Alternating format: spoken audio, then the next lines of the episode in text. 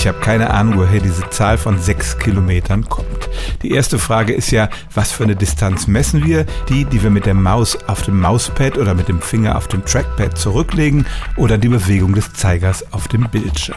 Der Unterschied kann durchaus ein Faktor 5 bis 10 sein und gehen wir mal davon aus, dass wir über den Bildschirm reden. Da kommt es natürlich ganz drauf an, was jemand macht.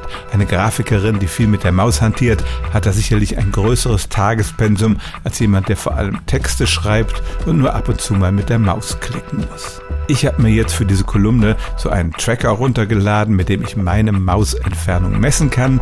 Da steht nicht mal bei, was der genau misst. Ich nehme mal an, es ist die Bildschirmstrecke und da bin ich in 24 Stunden auf 700 Meter gekommen. Also es gibt sicherlich Leute, die da erheblich mehr haben, aber dass wir jeder sechs Kilometer Mausstrecke zurücklegen würden, das halte ich für ein Gerücht. Und die tatsächliche Bewegung ersetzt die Bewegung des Mauszeigers sowieso nicht.